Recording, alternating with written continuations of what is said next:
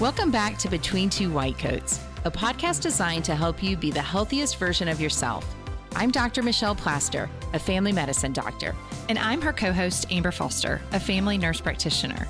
In our combined 30 years in medicine, we've seen a lot. We're discussing key issues surrounding health and wellness, answering some of our biggest questions, overcoming health obstacles, and giving patient centered advice in hopes of educating you and providing the tools you need to live a healthy life.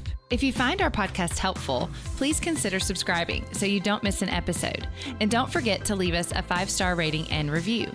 This will help other people find our podcast. Thanks for joining us. We look forward to serving you.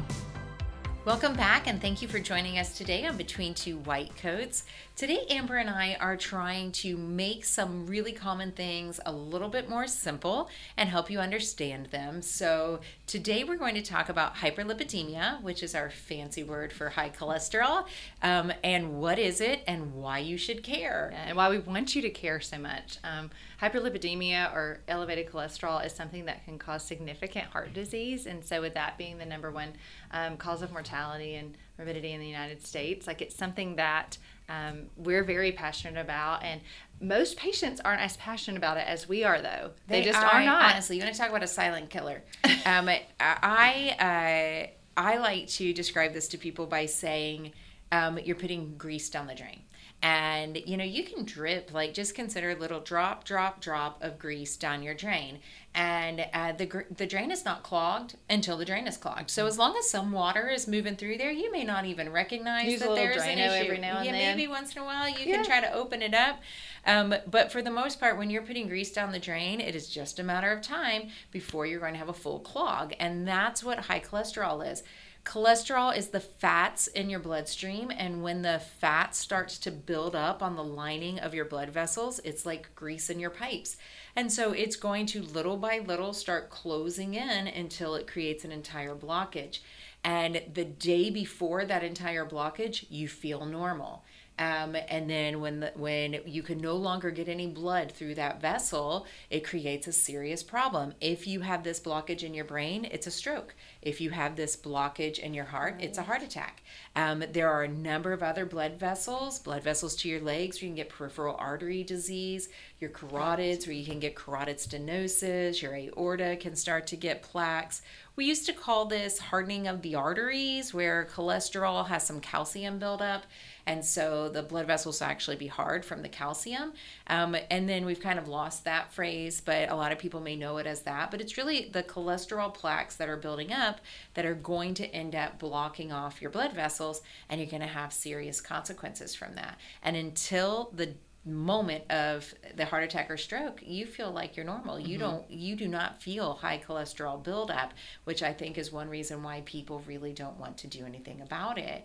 Um, let's talk a little bit you know a lot of times people will tell me like my cholesterol was and, um, and i'm like which cholesterol? Yeah. And so it is difficult sometimes to understand what are the different types of cholesterol and, and science is expanding and there's becoming more and more of understanding yeah there's whole cardiologists that just are lipid lipidemiologists. Yeah, they just they just do lipids. Just um, so uh, total cholesterol, the, the the most common cholesterol panel is broken into a total cholesterol, an HDL, which is your good cholesterol, an LDL, which is your bad cholesterol, and triglycerides, which are another bad cholesterol. Your total cholesterol should be below 200.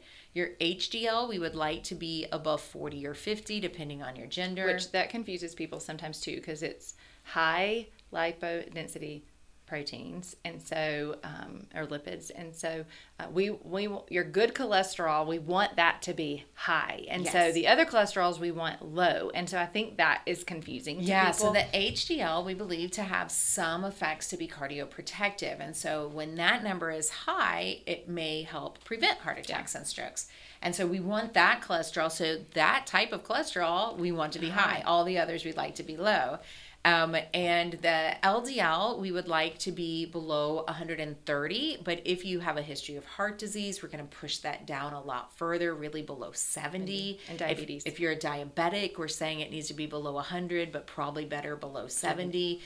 And so the, the LDL is probably where the most power lies right now. Certainly over years, we learn more and, and we put more emphasis on one type of cholesterol or another. But the LDL, I think, is where the cardiologist is saying really push that LDL down. That's where we're going to have the best prevention of heart attacks or strokes. Yeah. Um, and then the uh, last type of cholesterol in that typical cl- lipid panel is the triglycerides, and we'd like the triglycerides to be 150 or less. So okay. we can see that that um, cholesterol is made up of many types, and you know, over time, we used to really put more emphasis on the HDL and think, wow, it really can cancel out the LDL.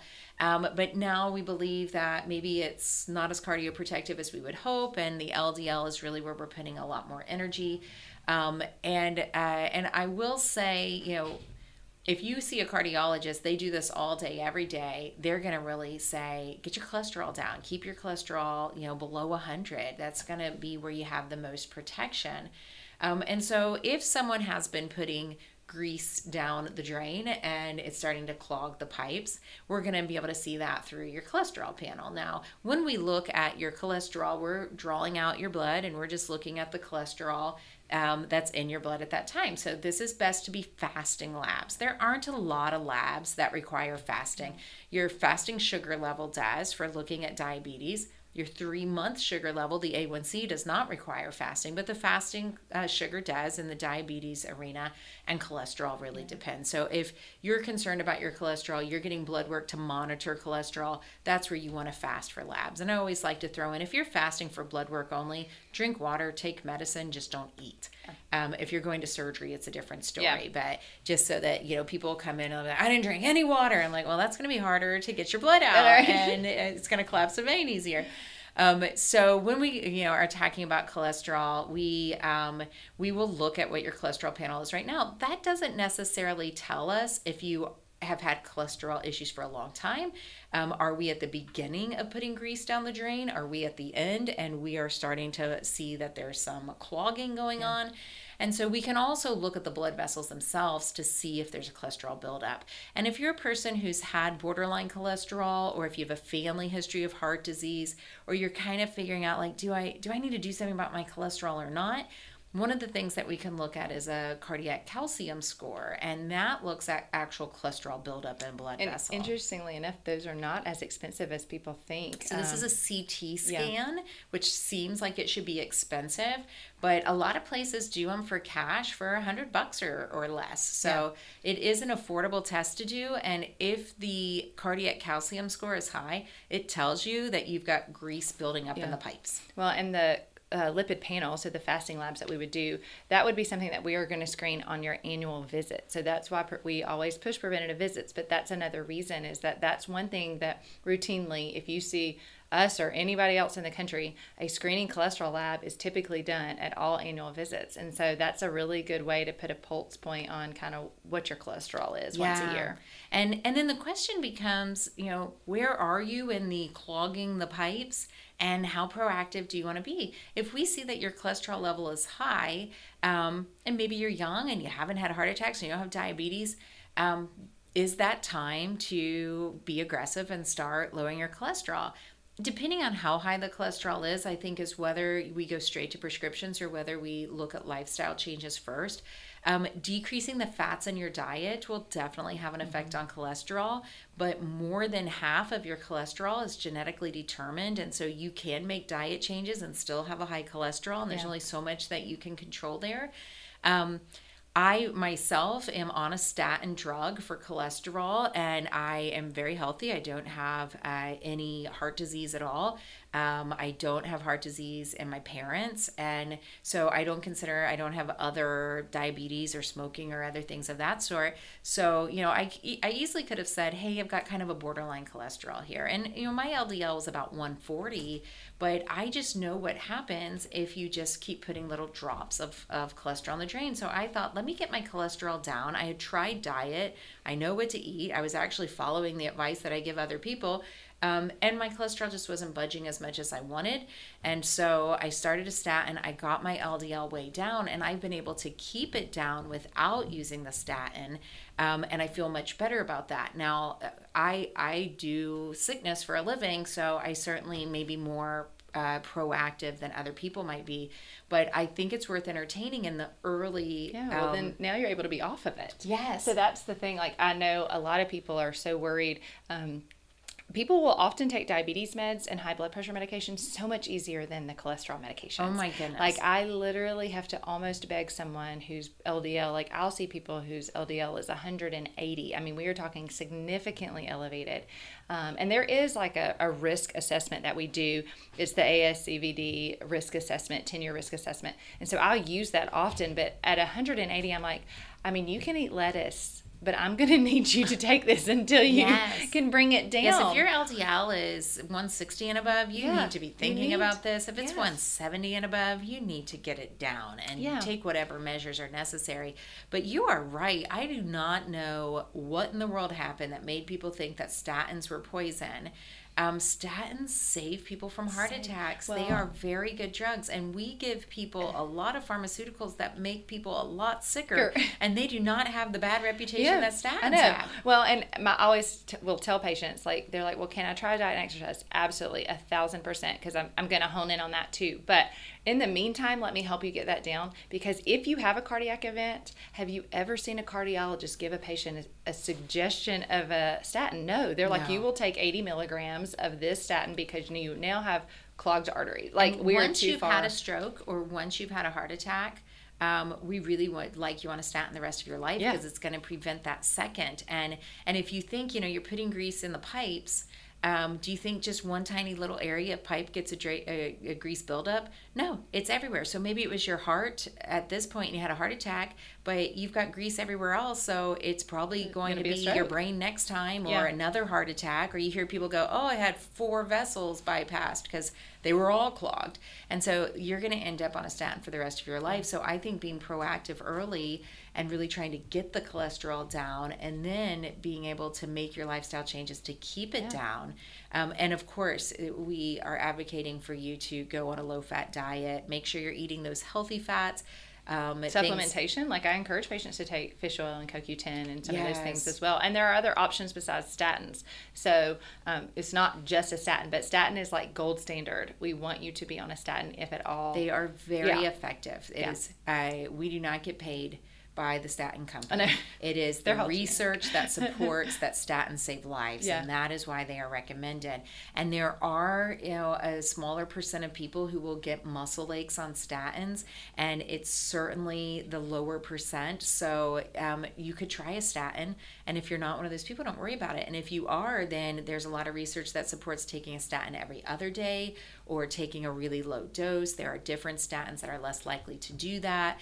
And so there are a lot of different options. There are other cholesterol drugs um, that also work well, but statins are really a gold standard for lowering yeah. cholesterol. And again, the number one cause of death in this uh, country is heart attacks, and the elevated cholesterol is what's causing that. Yeah, and I've seen. Um, uh, familial hyper, hypercholesteremia. That's a big, yes, you know, and that's sure a very difficult thing to treat. And so, if you're on those medications and you don't see that stuff is coming down, or if you know you're like, oh, my grandmother and my mom and my sister and everybody has high cholesterol, then we need to look at that too. There's a different test that you do for that, um, but that also significantly increases risk. So, yes, and so this is a genetic disorder yeah. of increased cholesterol, and it's not as dependent on your diet at all. Mm-hmm. And the recommendations are to be very um, very aggressive very early because these are the people who are having heart attacks in their 30s and 40s. Yeah, and they're the ones that run five miles a day. Yes. They, they, never throw up a red flag prior they have to. sky high cholesterols when they're 16, despite the fact that they're young athletes who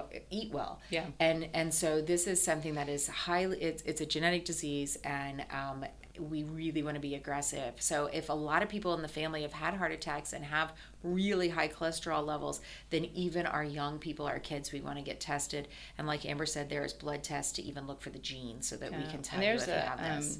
Even in our pediatric population, because we do see pediatrics here, um, there are certain indications where we start checking cholesterol as early as nine based on those recommendations because of uh, family history and obesity and things that even ch- uh, pediatric patients were experiencing yeah, now that we're we didn't seeing more kids forever with high cholesterol. Yeah.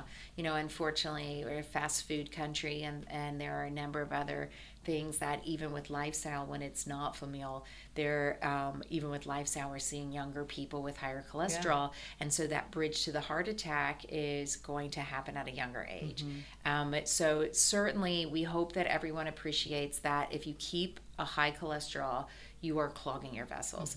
And if you clog your vessels, you will end up with a heart attack or stroke. And these are horrible things with not good outcomes. Yeah, and we don't. We we love our patients. We love you guys. We don't want you to have to suffer. It truly is suffering And from a heart attack and something stroke. that we can prevent. Yeah, and something we that we can be on top of and prevent. Yeah. And so we hope that you really understand why this matters. You want to know your cholesterol numbers. If you're an adult, you need to know what your Mm-hmm. cholesterol numbers are. And if the numbers are high, don't go in with the I'm not going to do that. Um, really, uh, take the approach of how am I going to prevent nothing bad has happened? That's fabulous. How am I going to make sure that I can continue to say that? yeah. So Um, we want you to care about cholesterol like we care about cholesterol. Yes, thank you for joining us today. We hope that you have been able to appreciate why your cholesterol matters. We like to leave you on a good note. Today's Tell Me Something Good comes from Dr. Plaster.